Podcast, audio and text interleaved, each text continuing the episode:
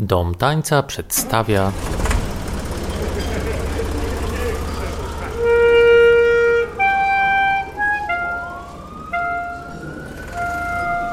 rozmówki wiejsko-miejskie. Witam wszystkich na trzecim spotkaniu tegorocznym z cyklu rozmówki wiejsko-miejskie. Oprócz tego, że opowiadamy o kulturze wsi, to też zastanawiamy się nad tym, co sami o tym myślimy, jakie mamy w głowie uprzedzenia, może stereotypy albo myśli na temat e, kultury wiejskiej. Dzisiaj oprócz tego nurtu będziemy też może trochę rozmawiali o tych, którzy kiedyś podobnie do nas działali i próbowali o tej kulturze wsi e, opowiadać. Gościem e, rozmówek dzisiejszym jest profesor Izabela Bukraba-Rylska, socjolog z Kolegium Civitas. Dzień dobry. Dzień dobry Państwu, dziękuję za zaproszenie. Ostatnio rozmawialiśmy o oralności, więc na początek może ten wątek e, wyciągnę. Tam była taka perspektywa zupełnego wyłączenia tych osób, które do kultury pisma przechodziły poprzez edukację z kultury wiejskiej. Głównie opowiadaliśmy o, PRL-u, który bardzo mocno w tę stronę ciągnął, no ale pani e, profesor zwraca w swoich publikacjach uwagę na to, że szkoły parafialne działały już w średniowieczu. No i teraz pytanie, jakie to było szerokie zjawisko i czy miało jakikolwiek wpływ na kulturę wsi? Ja myślę, że to się rzeczywiście wiele wątków tam splatało i mnie samą zastanowił fakt, y, jak tam no, szykowałam zwłaszcza ten duży grant stuletni, no to właśnie chciałam pokazać te wielokierunkowe przepływy w obrębie kultury narodowej, wysokiej, niskiej, tak zwanej ludowej czy wiejskiej. No i jak sięgnęłam tak historycznie wstecz, okazało się, że dzięki no, rozbudowanej sieci parafii dosyć gęste były także y, szkółki parafialne, o których się czasami mówiło z pogardą, że to właściwie nie, nie dawały żadnej edukacji. No ale dzieciaki tam się miały możliwość nauczyć i to były, okazuje się, koedukacyjne. Były dla dziewcząt, chłopcy się też uczyli. Mogły się nauczyć czytać, pisać, rachować coś tam usłyszeć po łacinie i z Pisma Świętego, co dawało taką perspektywę historyczną. I myślę, że to całkiem nieźle formowało jakieś horyzonty wsi w kolejnych wiekach. Sądzę, że wcale ta wieś polska nie była nigdy, tak jak to przedstawiają te modele naukowe, socjologiczne, że to była wieś izolowana, pogrążona w inercji, zamknięta w swoich opłotkach, niemobilna itd., tak itd. Tak Myślę, że właśnie dzięki temu powiewowi edukacji, takiej troszkę historii starożytnej, te szkoły otwierały środowisko wiejskie na, na cały szereg innych zagadnień, dostarczały sporej wiedzy. A jak to było utrwalone, świadczą chociażby fragmenty pierwszego tomu wspomnień Witosa, jak on mówi właśnie, jakie to dysputy prowadzili chłopi, ale chłopki tam wodziły rej wbrew patriarchalizmowi. Na przykład po wyjściu z kościoła, no, że niby nie lubimy Żydów, ale przecież Pan Jezus i Matka Boska też byli Żydami. Więc te elementy wiedzy, tej historycznej, no, no całkiem nieźle funkcjonowały i łączyły się w jakąś pewnie synkretyczną, ale nie tak chyba najgorszą całość. No ale właśnie, czy to się łączyło rzeczywiście z kulturą wsi, czy tylko było takim sposobem wyciągania co bardziej ambitnych i e, mobilnych, ciekawych świata jednostek? Pan tutaj proponuje taką perspektywę ewentualnego awansu społecznego ale myślę, że można też na to spojrzeć od strony właśnie tego, co dawało to jako wyposażenie takie mentalne. Natomiast na ile to dawało możliwość awansu, Wydaje mi się, że polska wieś tylko w tym naukowym stereotypie, zwykle naukowcy mówią, że potoczna świadomość to operuje stereotypami, ale jak tak spojrzeć na, na dorobek e, socjologii, czy zwłaszcza socjologii wsi, no to można by zakwestionować niemal każde z założeń, z tych aksjomatów właśnie, które przykładowo wymieniłam. No i również to, co się tyczy mobilności wsi, zarówno tej przestrzennej, czyli skłonności do migracji, jak i tej mobilności w przestrzeni społecznej społecznej, czyli tej mobilności właśnie jednostek mierzonej no, zmianą prawda, czy zawodu, czy zdobyciem wykształcenia, czy przeniesieniem się też do miasta. Coraz częściej odnoszę wrażenie, że nie bardzo wiem, jaka była ta polska wieś, ponieważ z jednej strony zderzają mi się te makro takie pojęcia utrwalone, jak to się mówi w socjologii, typy idealne Maxa Webera, owe modele, a właściwie ja coraz częściej to nazywam stereotypami, no właśnie z takimi konkretnymi wzmiankami, wątkami, który można znaleźć bardzo dużo w monografiach, w jakichś opisach, w pamiętnikach. Dla mnie było ogromnym odkryciem, no właśnie ta odfałszowująca, taka falsyfikująca te ogólne naukowe sądy, perspektywa, jaką dawały małe monografie, a to Matujzy Bołądziszki, a to Żmiąca, a to pierwsza, druga, no i trzecia pana Łuczewskiego, a to jeszcze jakieś tam wzmianki w pamiętnikach. One po prostu zaczynały pokazywać coś zupełnie innego. I ja nawet zaczęłam używać takiego określenia, że pojedynczy szczegół ma ogromną taką rewolucyjną moc obalania tych uświęconych makrokonstrukcji. Więc dlatego ja mówię, że coraz bardziej nie wiem, jaka była ta wieś, bo się zderzają te dwie perspektywy i też nie wiem, jaka była kultura ludowa, bo też żyjemy w jakimś takim ucukrowanym obrazie, sfolkloryzowanym y, do dziesiątej potęgi, a czasami można odkryć coś zupełnie zaskakującego. Wspomniała Pani o mobilności społecznej, ale czy to oznacza, że te osoby, które emigrowały na przykład zarobkowo albo szły do wojska i poznawały zupełnie inne krainy, inne sposoby też życia, czasem czasem nawet lądowały na innym kontynencie i wracały potem do tej wsi. Czy one rzeczywiście potem wpływały na to, jak się tam funkcjonowało, jak się żyło? Czy przynosiły te nowinki i te nowinki były akceptowane w tym środowisku? Czy no coś na ten temat wiadomo? Wiadomo i znowu wiadomo może za dużo, bo są różne wersje y, właśnie oceny owych migracji i tego, co one dawały w perspektywie jednostkowej, rodzinnej, ale też społecznej całej wsi. Z jednej strony mówi się, że niewątpliwie to było takie sprawdzenie się w szerokim świecie i potem przywiezienie nie tylko gotówki, ale też pewnego zasobu innowacji. Ale z drugiej strony, ja szczególnie pieczołowicie wyszukiwałam te doniesienia z różnych badań, na przykład Zawistowicz-Adamskiej o Zaborowie, które pokazywały, że wcale tak rewelacyjnie tam nie działała promodernizacyjnie czy prorozwojowo ta migracja. Jest zwłaszcza świetna monografia Dudy Dziewierz z końca lat 30.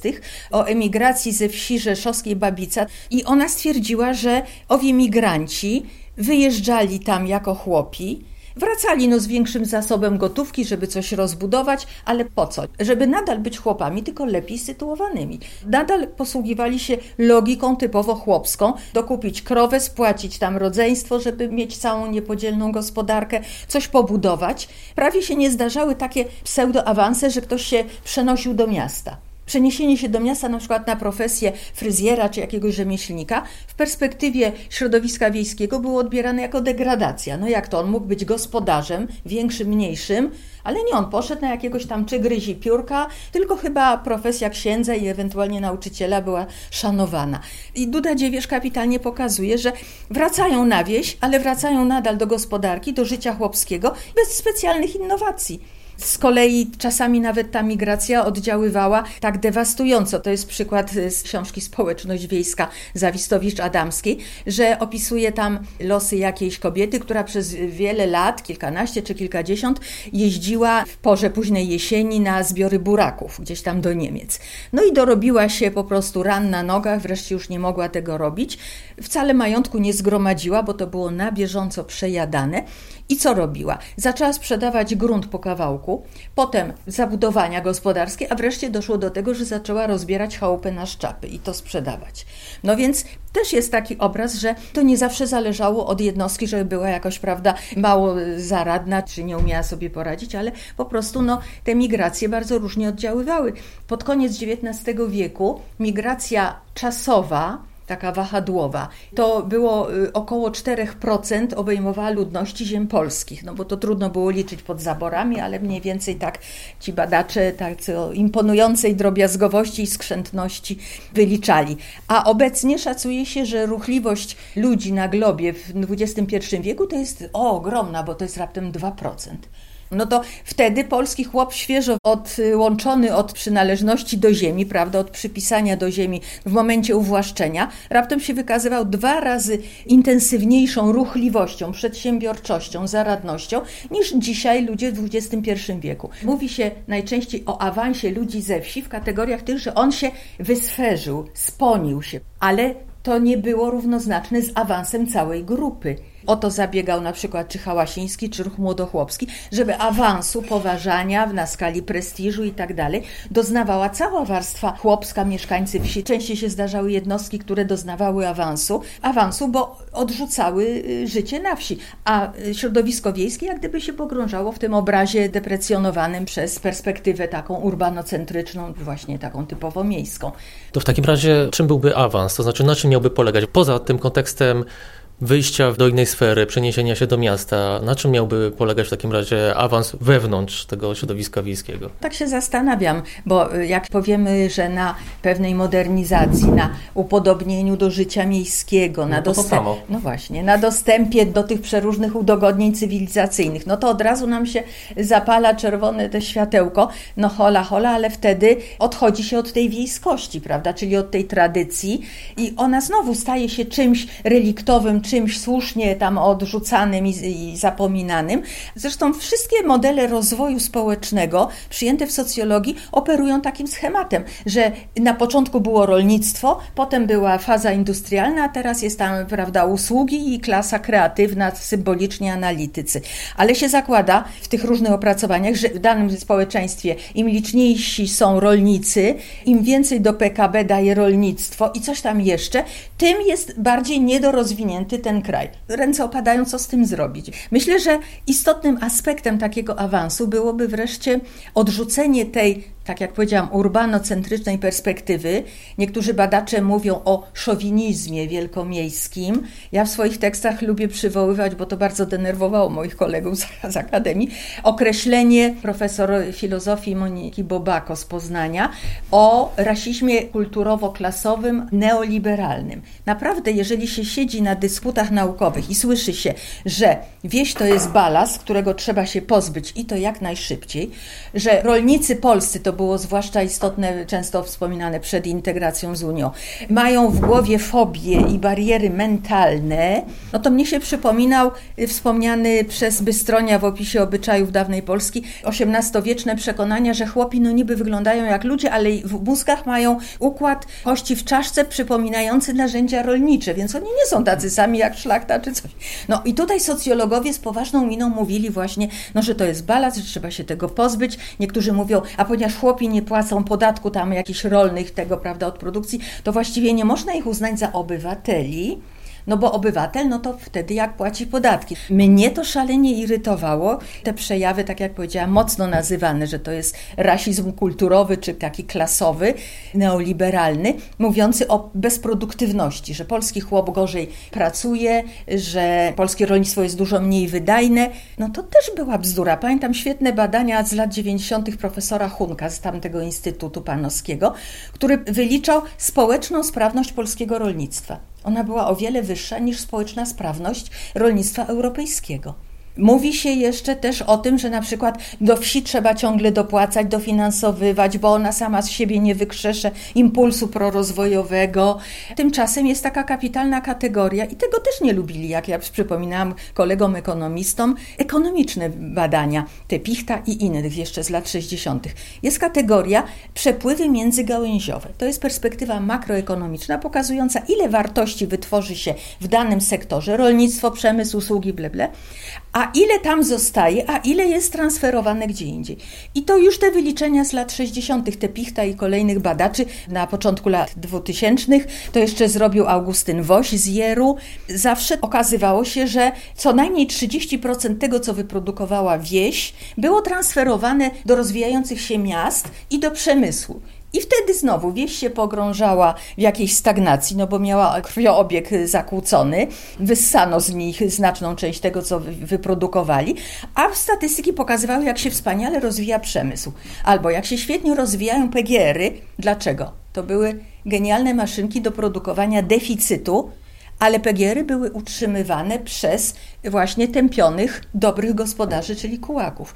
I wreszcie któryś z badaczy, też ekonomistów stwierdził, proszę Państwa, już mamy 18% ziemi tych rolnych e, w posiadaniu PGR-ów i mamy takie deficyty, że nie dajemy rady. Jeżeli jeszcze ambitnie podniesiemy ten udział, no to zabraknie nam po prostu środków na ich utrzymanie. No więc to są takie paradoksy, ale jak się wczytać w te wszystkie rzeczy, to raptem w zupełnie nowym świetle się pokazują te oficjalnie takie tam w referatach wygłaszane tezy. To jeśli wrócimy do kultury, e, mówiła Pani o tym, jak wracały te osoby powiedzmy z emigracji zarobkowej, no i ich marzeniem, ich celem było to, żeby stać się większym gospodarzem, żeby dokupić ziemię. Czy to świadczy o mocy kultury wiejskiej w takim razie? Myślę, że oni czuli się związani z tą kulturą, z tymi środowiskami, z tym sposobem życia. Chcieli to nadal kultywować. Ta kultura w tym najgłębszym sensie, jak to kiedyś określił profesor Andrzej Tyszka, kultura jest kultem wartości. Oni może tak tego nie nazwali, ale po prostu no, instynktownie do tego lgnęli. Nie wyobrażali sobie najczęściej innego życia, tylko właśnie takie, ale no, z lepszym zabezpieczeniem materialnym. No, były oczywiście takie na pół humorystyczne przywożenie nowinek, to chyba Ludwik Krzywicki gdzieś tam opisywał, jak Instytut Gospodarstwa Społecznego robił różne badania, zwłaszcza w czasie kryzysu, o biedzie, o nędzy na wsi, o tej migracji. No, że jak sobie wracał taki Amerykanin, to jeździł każdego dnia w jakimś tam kapeluszu kowbojskim swoją furą i jeszcze palił papierosy, ale tylko Amerykany. No, były takie śmiesznostki, ale generalnie te pieniądze z migracji służyły temu, żeby im było lepiej, ale, ale w dalszym ciągu na wsi. Wtedy to ceniono po prostu. To jeszcze e, jeden wątek, na który Pani wskazuje, czyli wieloetniczność i wielowyznaniowość e, wsi, mm. czyli taki wątek, który jest bardzo często pomijany. Czy to świadczy o jakimś rodzaju tolerancji typowym dla wsi? No można żartobliwie powiedzieć, że na przykład chłopi byli bardzo tolerancyjni, bo gdzieś tam na przykład na Kresach to tolerowali magnatę, prawda, Kalwina Radziwiła. No, jakoś tolerowali go. No ale rzeczywiście, jak zajrzeć do opracowań historycznych, bo socjologowie lubią to upraszczać. Natomiast historycy bardzo często kwestionują te nadmiernie uproszczone modele i wyobrażenia socjologów. Na przykład też, jeżeli porównać to, co pisał Hałasiński, chociaż jego te cztery tomy młodego pokolenia chłopów czyta się kapitalnie, on miał zresztą taki niesamowity styl. Ja tutaj tylko zacytuję jego stwierdzenie, że chłopów traktuje się w naszym państwie z ogromną wrogością, nieufnością, że trzeba chłopa dusić dopóki ciepły, strzyc póki się da i w żadnym razie nie można mu ufać.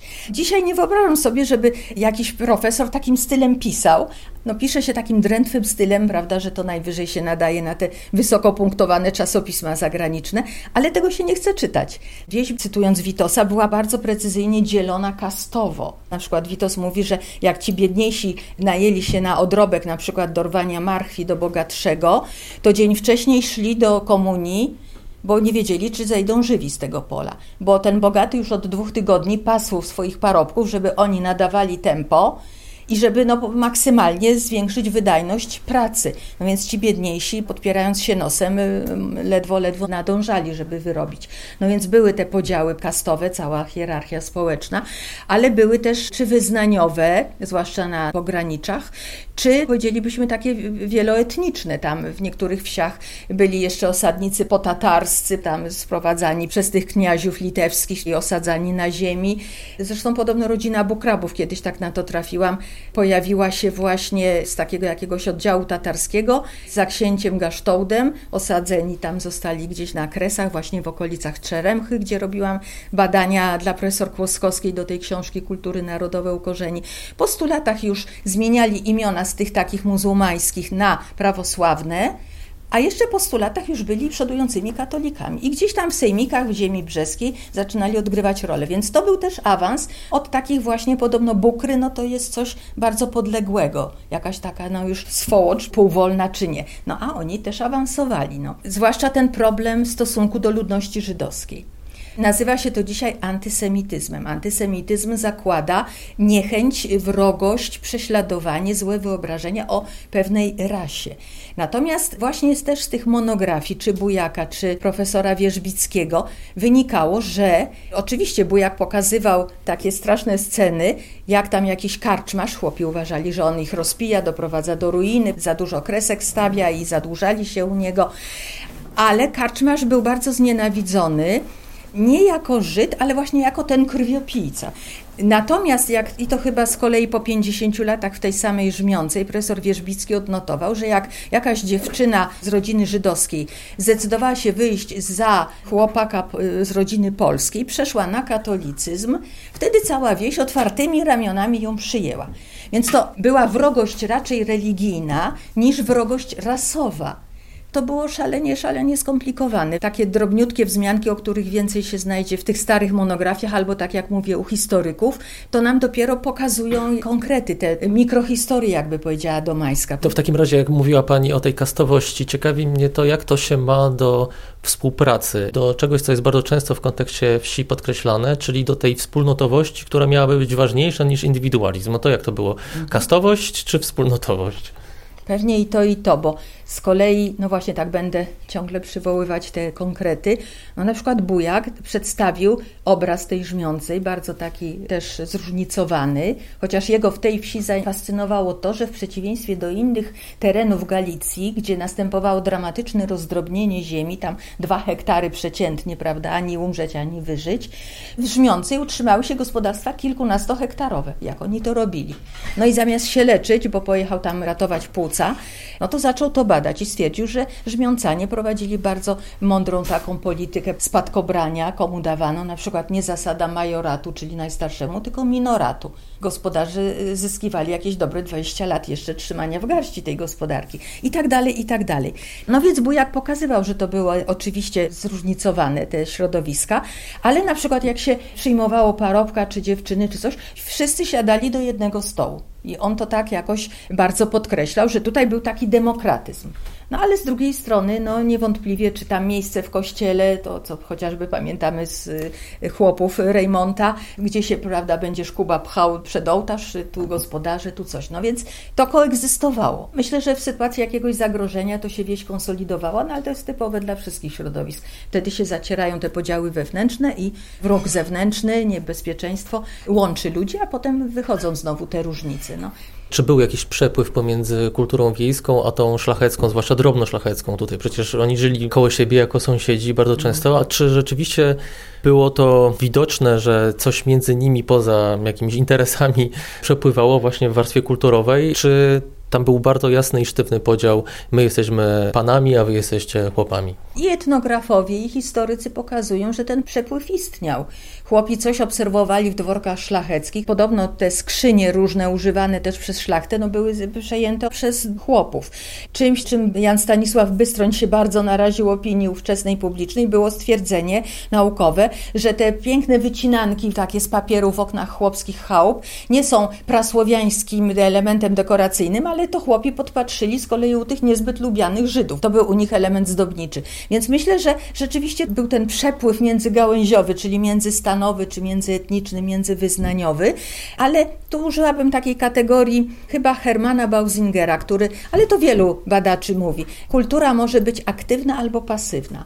Chłopska kultura była aktywna, bo jak coś przejmowała, to dostosowywała do swoich warunków, y, wyobrażeń, adaptowała to. Natomiast kultura pasywna, mówimy o niej w ten sposób, kiedy przyjmuje te obce wpływy i one zaczynają naruszać jej strukturę, jej hierarchię wartości, burzą to wreszcie. Kultura chłopska przez wiele wieków zasługuje na miano takiej kultury aktywnej, która coś odrzuca, a jak coś przyswaja, to po swojemu, no i wara innym od tego. Wspomniałam o tym młodym pokoleniu chłopów Hałasińskiego z 37 roku chyba i bardzo ładnie to zakwestionował profesor Władysław Mędrzecki chyba w swojej książce o młodych pokoleniach czterech połwłaszczeniowych na polskiej wsi. Mówi, nie wiem skąd Hałasińskiemu wyszedł taki heroiczny i zbuntowany obraz tego młodego pokolenia wiciowego, agrarystycznego.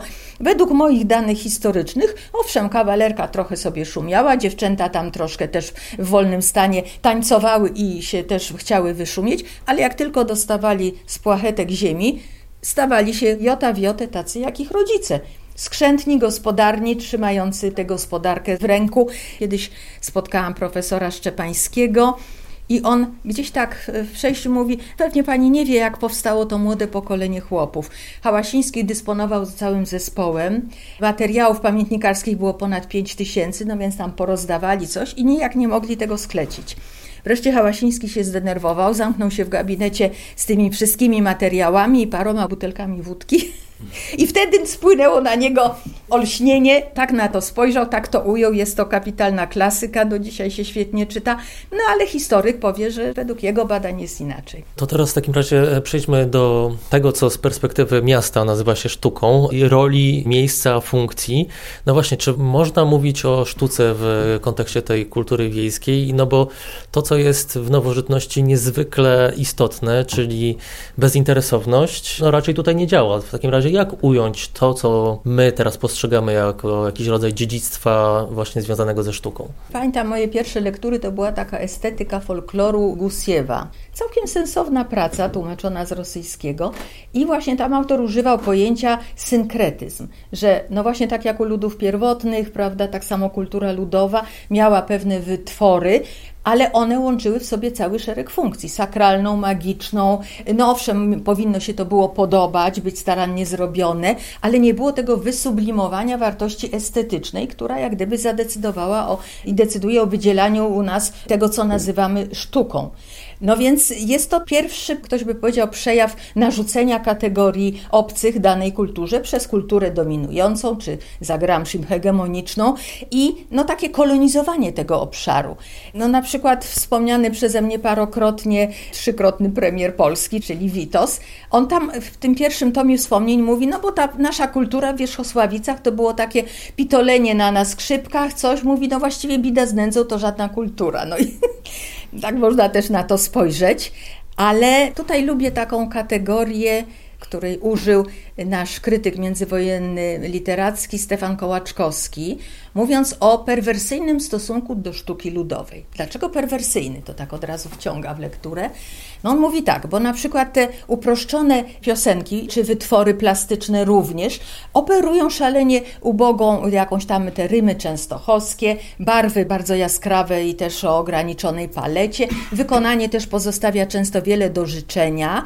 No i dlatego przez wiele lat panowała taka koncepcja opadania dóbr kulturowych. Co chłop podejrzy gdzieś tam u mistrzów, czy w kościele, czy u pana, no to potem nieudolnie naśladuje. Taki platoński sposób myślenia. Tak. Idea, a tutaj cień. Tak, no więc, no więc taki też protekcjonalny, no, no staracie się jak możecie, ale kudy wam do tej sztuki. No ale Kołaczkowski mówił o perwersyjnym stosunku. Dlaczego? Że raptem się zaczęło inteligencji podobać właśnie to, co jest proste, toporne, byle jakie nawet, ledwo tam się trzymające. I Kołaczkowski mówi, a więc nam się podoba to, co wcale się by nie podobało tym twórcom, czego oni by się wstydzili, chcieli to udoskonalić. Więc mówi, no to ma w sobie coś takiego stosunku perwersyjnego. Więc albo perwersja, albo takie pobłażliwe, no tak, prawda, chcecie, ale nie za bardzo wam wychodzi, no opadają te dobra kultury i robicie z nich karykaturę, albo ta niesamowita formuła Norwida o podnoszeniu tego, co ludowe do narodowego że to Chopin podniósł. No ja pamiętam taką sprzed chyba 30 lat konferencję etnomuzykologów i referat pani Ewy Dalik, o porównaniu komputerowym przebiegów melodycznych i rytmicznych mazurków Chopina i tych domniemanych pierwowzorów. Wówczas pani doktor Dalik stwierdziła, że o ile melodycznie to Chopin to faktycznie dużo wniósł, to melodycznie z kilkunastu wykorzystywał tylko kilka. Rytmicznie. Rytmicznych, tak.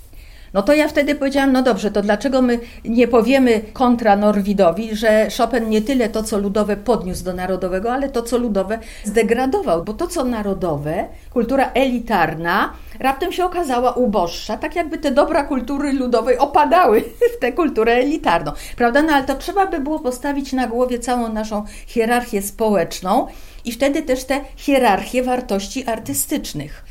Profesor Sulima posługiwał się przed wielu laty kapitalnymi określeniami figury myślenia. Źródło, podglebie, schylamy się wspaniałomyślnie, wydobywamy z tego brudu, wygładzamy.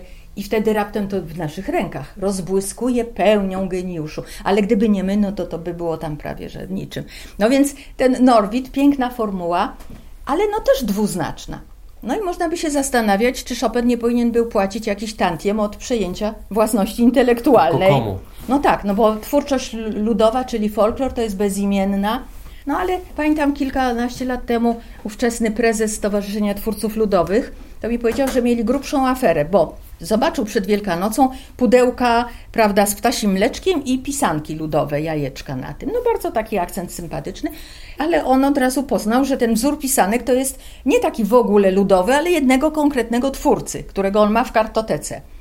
No i napisał tam, zadzwonił do tej firmy, powinniście na coś odpalić temu twórcy, bo jak nie, to naślemy na was tam kancelarię. No i za parę dni już tej firmy nie było, dodali E czy coś tam na początku, żeby się po prostu wyślizgać z tego. Prezes STL-u wówczas grzmiał, no, że to jest taki no, i wyzysk, i nieuczciwość, że ludowe to nie jest bezimienne. One mają też swoje takie rysy bardzo indywidualne, coś czego by się wydawało, że, że tylko można spotkać w tej sztuce wysokiej, oficjalnej. No dobrze, ale w takim razie, jeśli pozostajemy bezradni z tymi kategoriami, które są tradycyjnie przez socjologów używane do sztuki ludowej, to co nam pozostaje? Jak w takim razie do tego podchodzić? Czy są jakieś nowe pomysły na to, jak ujmować to, co my uważamy za sztukę, a to, co było ważną częścią po prostu życia danej społeczności wiejskiej? No nie wiem, czy już nie jest troszkę za późno, bo od y, wielu lat badacze kultury ludowej czy folkloryści, na przykład Piotr Kowalski chyba z Opola, profesor Sulima, jeszcze inni mówią, że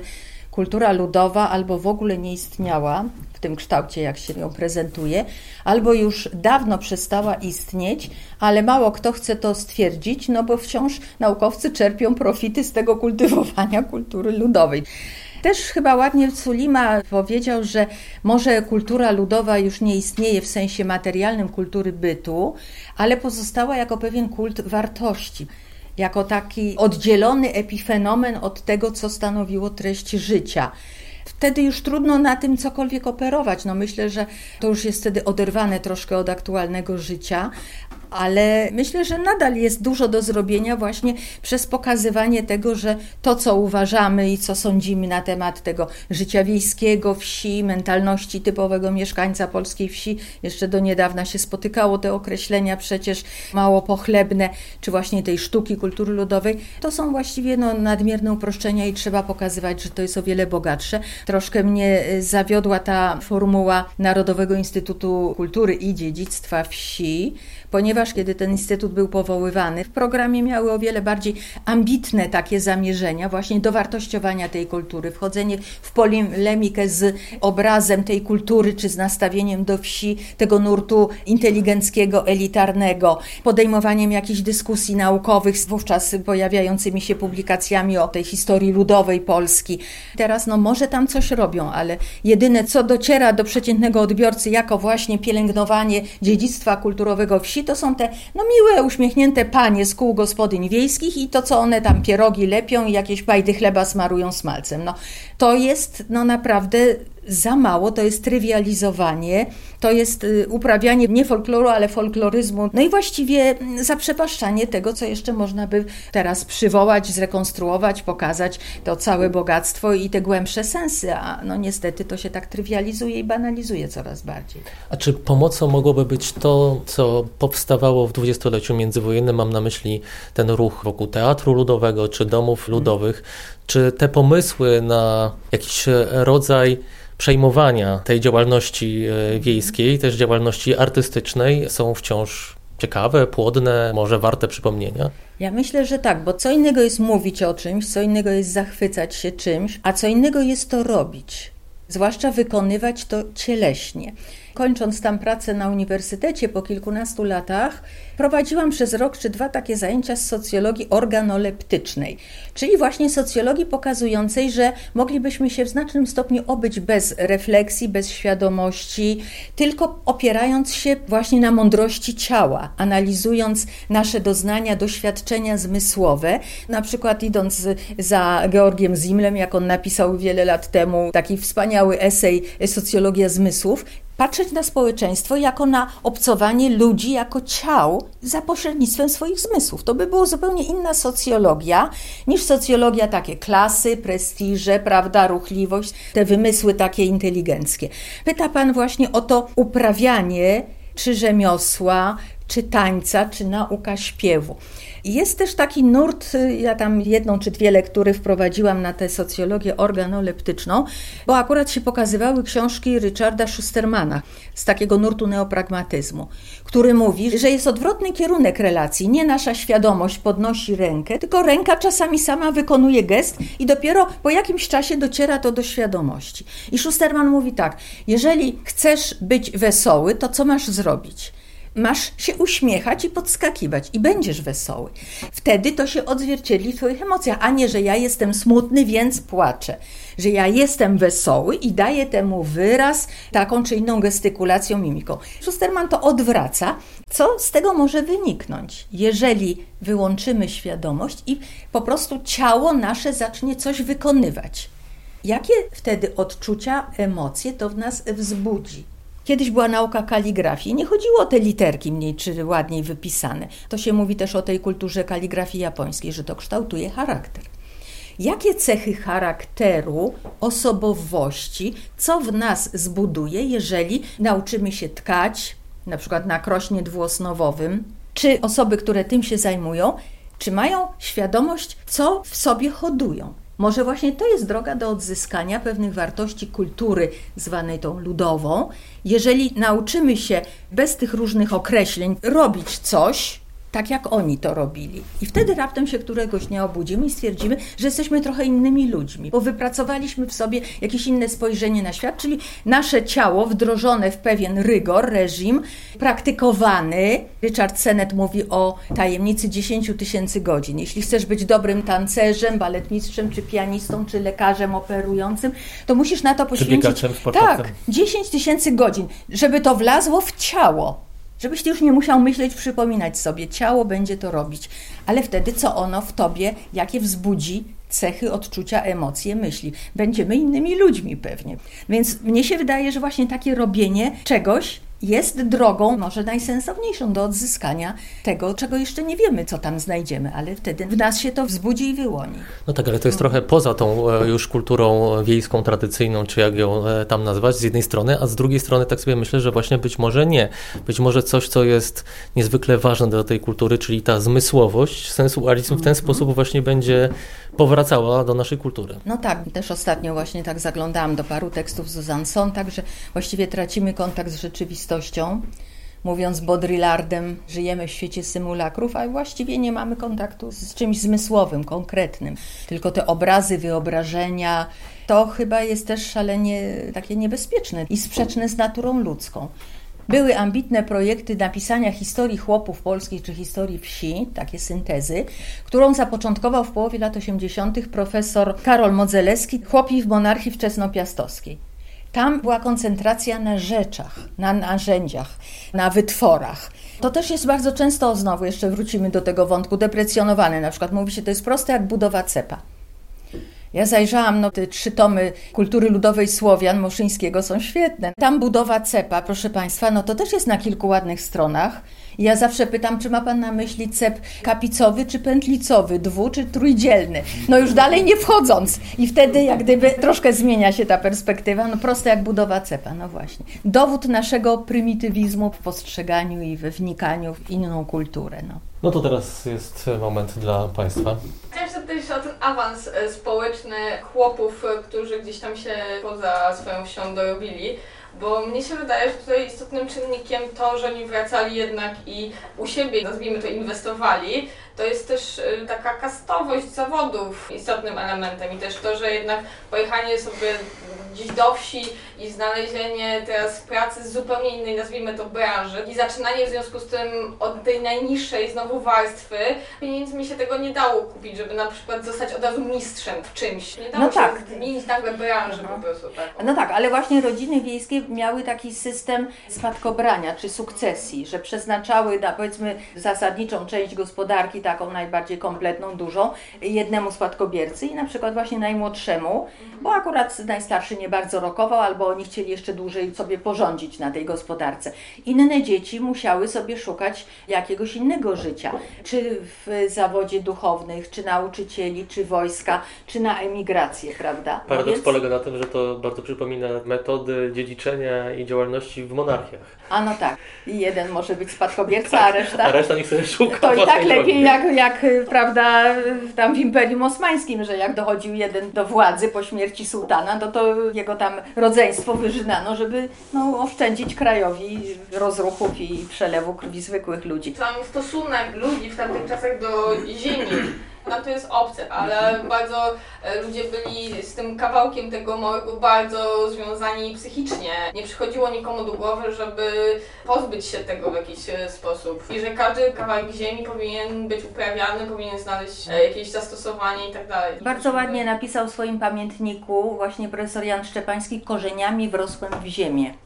Że były ścieżki, były trawy, tu nie wolno było wchodzić, a w ogóle, że tak napisał, gdybym miał być kimś tam innym, to chciałbym być krową u mojej matki. Tak były pielęgnowane zwierzęta dające utrzymanie, karmiące te rodziny. A to, że taki mieli stosunek do ziemi, to wynikało również z chłodnej kalkulacji.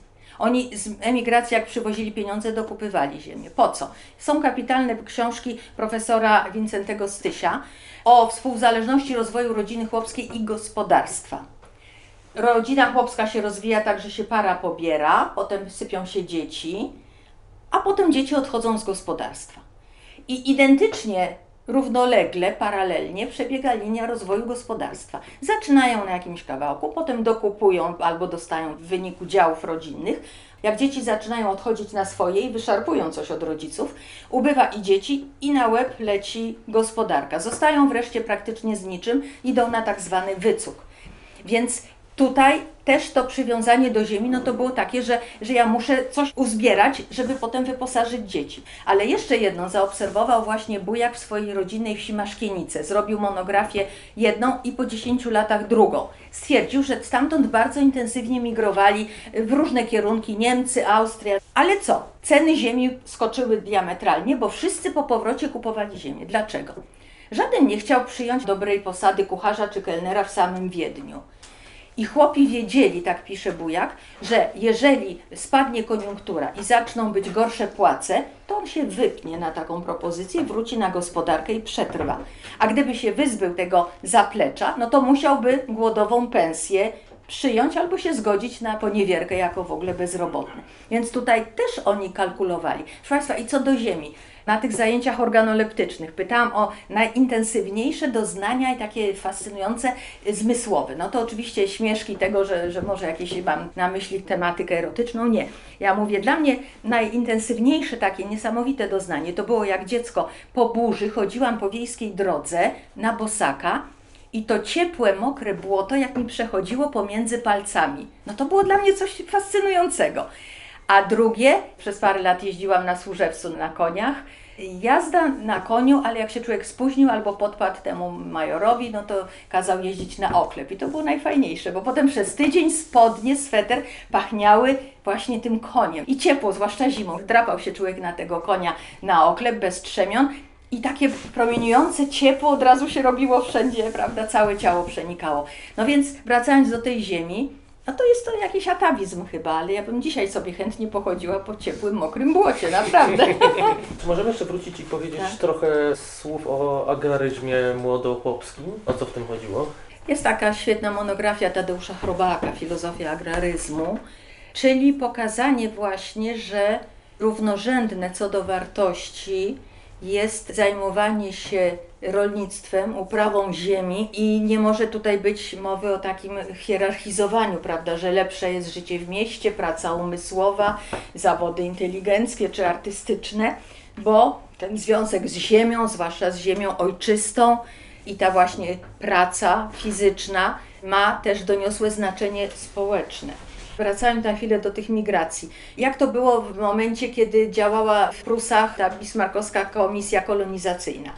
To Świętochowski świetnie w swojej publicystyce w tomach zebranych Liberum Veto pisze tak: Panowie wyprzedawali majątki Niemcom Po czym jechali za zdobyte pieniądze do Paryża opłakiwać utraty ojcowizny. Co robili chłopi? Chłopi co zarobili na emigracji, nawet w Niemczech, to szli i odkupywali całkiem sporo tej ziemi, którą polscy panowie szlachta wypuścili z ręki. Znowu takie przywiązanie do tej ziemi, przekonanie, że to ma sens i to wszystko moim zdaniem skumulowało się w tej filozofii agraryzmu. Ale ona jest też nie tylko taka zaściankowa, prowincjonalna polska, ale przecież ona jak gdyby jest wyznacznikiem kultury europejskiej. Bardzo lubię teksty Feliksa Konecznego, tego teoretyka cywilizacji, który podobno zainspirował Tonbiego, a Tonbi potem Huntingtona. No i wszyscy trąbią o tym Huntingtonie czy o Tonbi, a u źródeł tego myślenia był Koneczny. On charakteryzował cywilizację europejską jako cywilizację łacińską i mówił, ona opiera się na przywiązaniu do ziemi i na docenieniu pracy na ziemi. Też jest chyba fałszywe przekonanie, że starożytność grecka czy rzymska nie ceniła pracy fizycznej, no bo ją zrzucali na niewolników. Owszem, ale z wyłączeniem pracy na, na własnej roli. Cyceron mówi, nie ma nic bardziej zaszczytnego, wspaniałego i godnego człowieka wolnego, jak praca w rolnictwie.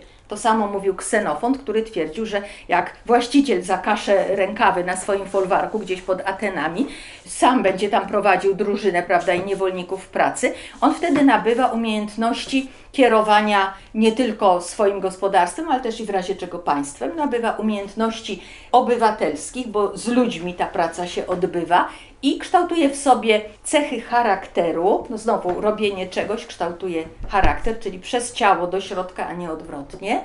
No i mówi właśnie też tężyzna fizyczna i wszystko. Tego typu wątki pokazują, że właśnie czy ten agraryzm, czy to takie instynktowne przywiązanie tego tradycyjnego polskiego chłopa do ziemi ma bardzo takie zaszczytne i par excellence europejskie konotacje.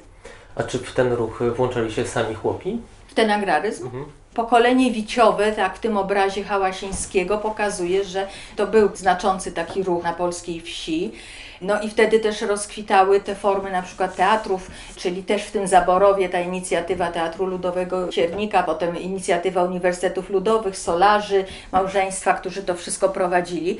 Zastanawiam się, czemu to zostało zaprzepaszczone właśnie akurat w momencie, kiedy do władzy doszli robotnicy, klasa pracująca miast i wsi. No, no ale pod kierownictwem partii, więc no tak, inteligentów. Tak. tak. A da się jakoś stwierdzić kiedy kultura wiejska stała się pasywną? Pamiętam, uczestniczyłam w takich seminariach w latach 70. profesora Hernasa. Tak raz w miesiącu jeździłam do Wrocławia i on użył takiego kiedyś chyba w tej literaturze ludowej, bo zainicjował to pismo, takiego określania no właśnie pod presją tych nowych warunków społecznych, tej całej ideologii, tego mitu awansu, że zostawcie te gospodarki, to wszystko, możecie być pracownikami najemnymi albo w PGR-ze i mieć urlop, pensję i tak dalej, albo iść do miasta że wtedy na wsi dokonało się takie załamanie i pęknięcie. Hernas to nazywał jeden z przejawów tego samowydziedziczaniem się kulturowym. Zawstydzenie własną wcześniejszą kulturą, wyzbywanie się przedmiotów codziennego użytku, no i takie czasami karykaturalne aspirowanie do zachowania. Czy to nie zaczęło się nawet na początku XX wieku, jakby już po prostu ludzie chcieli, hmm. nawet to widać nawet w kulturze ubioru, tak? Chcieli, zaczę, hmm. zaczęli się ubierać tak jak w mieście, chcieli używać narzędzi tak jak w mieście, no bo tam się kojarzyło z dobrobytem bardziej. No tak, ale no, gdzieś tam jeszcze, czy na uroczystości rodzinne, czy do kościoła ubierano się tradycyjnie, to co teraz się tak próbuje przywracać od wielu lat. Jeszcze taka jedna ciekawostka, jak poczytać pamiętniki Jana Słomki od pańszczyzny, bo on się urodził jeszcze w czasie pańszczyzny do dnia dzisiejszego, no on właśnie chłop, bardzo dobrze prosperujący i z takim zmysłem do prowadzenia też przedsiębiorstw, jakichś tartaków czy coś, nawet wyrolował swojego konkurenta, bardzo wytrawnego przedsiębiorcę Żyda miejscowego. Ja mogłem sprzedać poniżej ceny, mogłem przetrzymać dekoniunkturę. Dlaczego? Bo ja miałem grunt. Ten Słomka, chłop pańszczyźniany jako dziecko i potem gospodarz, wykształcił paru synów, jeden tam chyba nawet kończył studia na Ujocie i on opisywał, właśnie jak to kobiety tam te różne nowinki. A to ojciec się nie zgadzał, żeby firanki były, albo dziewczyny chciały położyć deski, na co zarobiły, a ojciec się upierał, że ma być klepisko. A Słomka był pierwszy, który w chałupie powiesił zegar i cała wieś plotkowała miesiąc, że on sobie zegar powiesił. Ale powoli to było akceptowane ale to nie było narzucane, tylko właśnie zawsze jakiś innowator, no i się przekonywali albo nie. Też trzeba to rozróżnić od takiej sytuacji presji, przymusu, który doprowadza do takiego jakiegoś załamania, zawstydzenia, samowydziedziczania się, jak to mówią badacze. To jest zupełnie inna sytuacja. Czy można powiedzieć tak, a propos tej dyskusji o pańszczyźnie, teraz jakby zaprzeczyć tej cerze pasywności kultury wiejskiej, że właśnie ona jest aktywna, na przykład ta dyskusja obecna, która wybuchła na temat pańszczyzny jest jakby tego dowodem na to, że nagle ten temat, nie wiem, no 20 lat temu ktoś mi powiedział, że będzie dyskusja w Polsce o pańszczyźnie, to ja mi się popukał w głowę. Bo ja myślę, że w ogóle dopiero do społeczeństwa zaczyna docierać to, co socjologowie akurat słusznie zauważają, że jesteśmy społeczeństwem chłopskim. Jeszcze do końca II wojny światowej 70% Polaków to byli mieszkańcy wsi, głównie chłopi, prawda, albo no tam mający związek z tym życiem wiejskim. Dopiero potem to się stopniowo e, zmieniało, ale to jest też taka ciekawostka, proszę Państwa, na przykład od 45 roku do 95 roku bardzo polskie społeczeństwo się odchłopiło, to znaczy mieszkańców wsi na początku było właśnie tam 60 ileś procent, a w 95 już było 38 procent. Ale w liczbach bezwzględnych ile to było? Niespełna milion. Profesor Halamska mówiła o chłopach jako o grupie pęczniejącej, że niby są tam prześladowani, niby ich ubywa, ale właściwie ten rdzeń się utrzymuje.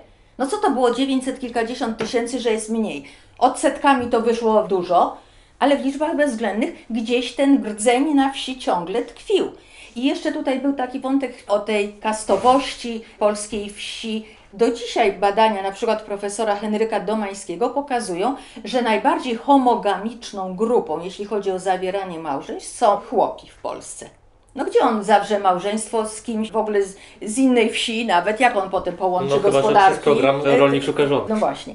Czy w ogóle innej profesji. Zdarzają się mieszane małżeństwa, ale wtedy na przykład kobieta jest po studiach zarządzania, on jest po rolnictwie, więc najbardziej homogamiczna taka grupa, dobór wsobny w obrębie swojej warstwy i możliwie o podobnym poziomie zamożności nadal, no to jest w klasie, można powiedzieć, chłopskiej czy rolniczej. Ale ten wątek pańszczyzny, myślę, że tak jak piszą różnie, czasami dosyć demagogicznie, ci niehistorycy zwłaszcza, Jakiś rok temu uczestniczyłam w takim seminarium. Profesor Jan Kieniewicz powiedział, że jak on czyta, czasami ze zgrozą, te opracowania z zakresu historii ludowej Polski, są tak sztampowe. Ja mówię, no to taka martyrologia chłopa polskiego, prawda, że był bity tam w dyby i tak dalej. On mówi, no tak, i czasami mi przypominają jako żywo czytanki stalinowskie, jak to chłopu było źle, prawda? A jaki pan był zły, a chłop był biedny i gnębiony. No i pewnie z tego się wziął ten pomysł właśnie historyków, żeby wymyślić nową syntezę, nowe spojrzenie na polską wieś i rolnictwo.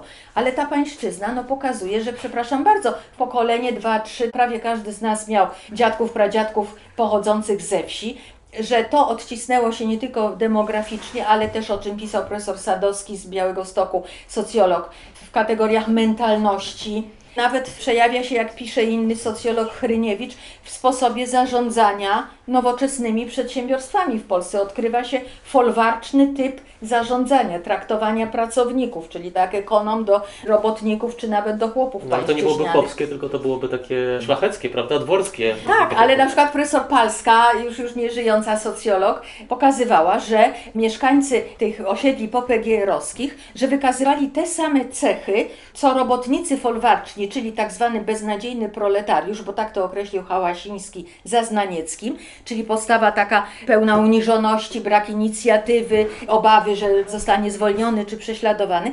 Pracownicy PGR-ów przejęli po pracownikach folwarków pod panowaniem ekonomów, pod zarządem, te same cechy, które charakteryzowały chłopa pańszczyźnianego. I to się nawet nazywa właśnie ta trwałość tego syndromu pańszczyźnianego u właśnie tych poddanych i ciemiężonych. Ale pani ma rację, że to zwracał na to uwagę Władysław Grabski, fundator polskiej socjologii wsi i chyba w najwięcej i najsensowniejszych rzeczy, kiedy mówił, że ta trwałość tego stosunku pańszczyźnianego oznacza też trwałość postaw po stronie i pewnych defektów po stronie szlachty, przejętych potem przez inteligencję. Niechęć do pracy fizycznej, pogardę, przekonanie, że jak się ma jakieś prawda, stanowisko, to po to, żeby pomiatać innymi i się nimi wysługiwać. Więc cała seria takich niekorzystnych zjawisk i po jednej stronie tego stosunku pańszczyźnianego, czyli tych podległych, ale też i tych, którzy nad nimi sprawowali władzę. Na tym właśnie bazuje ta popularność tego nurtu i dobrze, że są te zainteresowania, ale przydałoby się troszkę tutaj więcej głosów i trochę innych perspektyw, bo to niewątpliwie dotyczy nas wszystkich gdzieś tam z przeszłości, ale też może nam wyjaśnić dzisiejsze nasze cechy, prawda, zachowania czy mentalność. Są takie miejsca kumulacji tych zachowań. E, Ja akurat mam dziadków, którzy mieszkali do końca życia w Nowej Hucie. W latach 60. się przeprowadzili. Z punktu widzenia moich dziadków, taty, który tam się wychował e, w tej Nowej Hucie, gdzie po prostu wszyscy byli ze wsi, nagle znaleźli się w mieście. Ja pamiętam jeszcze z lat e, 80., 90., gdzie na przykład takie zachowania, które w innych miejscach miasta były nie do pomyślenia, e, na przykład e, uprawianie wszystkich terenów zielonych pomiędzy blokami w postaci ogródków. Zresztą jakby stosunki sąsiedzkie były takie po prostu jak na wsi. To Przypomniała mi Pani wątek Teraz gangsterskie to by było. No takie właśnie by było, tak. Teraz wraca ten Pasieki na dachach, tak. To po prostu był objaw tego, że ci ludzie inaczej nie potrafili, po prostu nie wyobrażali sobie, że jest teren zielony i on jest nieuprawiany. Na temat tych właśnie cech bardzo ładnie taką koncepcję sformułował profesor Andrzej Sadowski, mówiąc, że ach, tak się unosimy nad urbanizacją i industrializacją, ale nie widzimy, że równolegle jest prąd przeciwny, mianowicie poza urbanizacją polskiej wsi albo rozwojem samych miast, mamy do czynienia z ruralizacją polskich miast. Wchodzi ludność ze swoimi przyzwyczajeniami, manierami, zachowaniami. Te pozostałości są na pewno. No Ale skoro się e, tak mówi o jakimś typie mentalności, czy można byłoby podać jakieś cechy, czy one są jakoś wyodrębnione, co to by znaczyło mentalność chłopska? powinny objąć właśnie to przywiązanie do ziemi, no tak się mówi, prawda? Poczucie tego tradycjonalizmu, że tak jak kiedyś było, tak powinno być, chociaż chłopi byli no też bardzo No dynamiczną. No właśnie, No, no, więc znowu ten model, tak. Ale czasami właśnie z zewnątrz się to przypisuje chłopom. Szczególnie wiele na temat mentalności ekonomicznej chłopów pisano w okresie przedakcesyjnym albo po roku 89. Czy nie będą oni grabarzem Polski demokratycznej? Czy oni się znają i będą rozumieli i uszanują procedury demokratyczne? Czy nie będą za bardzo autorytarni? Czy będą umieli przestawić się na gospodarkę wolnorynkową? Czy oni docenią wszelkie zalety Unii Europejskiej i nowoczesnego zestawu wartości? No i wtedy taka trochę karykaturalna, ale wynikała z tych zastrzeżeń, właśnie z tego mówienia o barierach mentalnych, o fobiach i tak dalej, o, o zacofaniu, ten cały dyskurs taki promodernizacyjny, który doprowadzał do tego, o czym wspomniałam na początku, no, że właśnie ni- niestety, ale wieś to jest takie istotne obciążenie, balast i trzeba się go pozbyć jak najszybciej. No i były te projekty, pamiętam rok 2000, któryś właśnie profesor Okulski i jeszcze z drugą autorką, ale to była jej koncepcja, Grabowska-Lusińska, pomysł emigracji ostatniej. Tyle do dzisiaj się mówi krytycznie o tych projektach przedwojennych, że wysłania na przykład ludności żydowskiej na Madagaskar, ale na Madagaskar też chciano wysyłać polskich chłopów. Czy do Brazylii też były pomysły takiej celowej akcji kolonizacyjnej, która nie tylko się pozbędzie nadwyżki ludnościowej, ale też zapewni jakieś wpływy państwu polskiemu, no ale tego nie zrealizowano. A mało się mówi, że raptem u progu XXI wieku czołowi demografowie napisali książkę, że mamy za dużo ludności 2,5-3 miliony na polskiej wsi, którzy są bezproduktywni, stanowią obciążenie, a koszty ich dostosowania do wymogów nowoczesnego państwa są za wysokie, więc najlepiej by było, gdyby oni nas opuścili i udali się na emigrację ostatnią. To mi od razu pobrzmiewa tym terminem niemieckim Ballast Existenzen. Wtedy on się odnosił nie tylko do osób upośledzonych, nie tylko do ludności wyróżnianej rasowo, ale po prostu odnosił się również, jak pisze na przykład Tomasz Lemke w tej książce Biopolityka, do wszystkich, którzy nie są wdrożeni do nowoczesnego funkcjonowania i wydajności i produktywności w nowoczesnym społeczeństwie. No ale w takim razie może takiego określenia mentalności lepiej szukać w czymś, co od chłopów pochodzi, na przykład w literaturze. Pani o tym wspomina, że prędzej tam można byłoby odnaleźć autoidentyfikację, która będzie lepiej oddawała sprawiedliwość tej mentalności. No właśnie, gdyby to były takie w pełni podmiotowo formułowane sądy, opinie, na początku padło określenie, że kultura to była głównie oralna, ale w tej oralności to była kultura, jak to mówił Marian Pilot, milkliwa. To znaczy mogli mówić, był bogaty repertuar folkloru, ale było to szalenie skonwencjonalizowane i pewnych treści nie przekazywano. W takiej niedużej książeczce Etos Chłopski profesor Stanisław Siekierski pisał, że zastanawiało go, dlaczego polscy chłopi w swoich tekstach, na przykład w listach, w pamiętnikach, o tych pamiętnikach, czyli o dokumentach osobistych polskich chłopów, nie kto inny jak Pigoń napisał, one są zastanawiająco bezosobiste. Nie potrafią, nie piszą o sobie, o swoich przeżyciach, o wrażeniach, relacjonują fakty. No i właśnie Sikierski mówi, dopiero w którymś momencie pojawia się temat uczucia, na przykład rozłąka przez ocean, no to najpierw pisano po prostu standardowe wierszyki czy piosenki. W którymś momencie zaczyna się pojawiać w tych pamiętnikach, dokumentach osobistych jakiś ślad uczucia osobistego.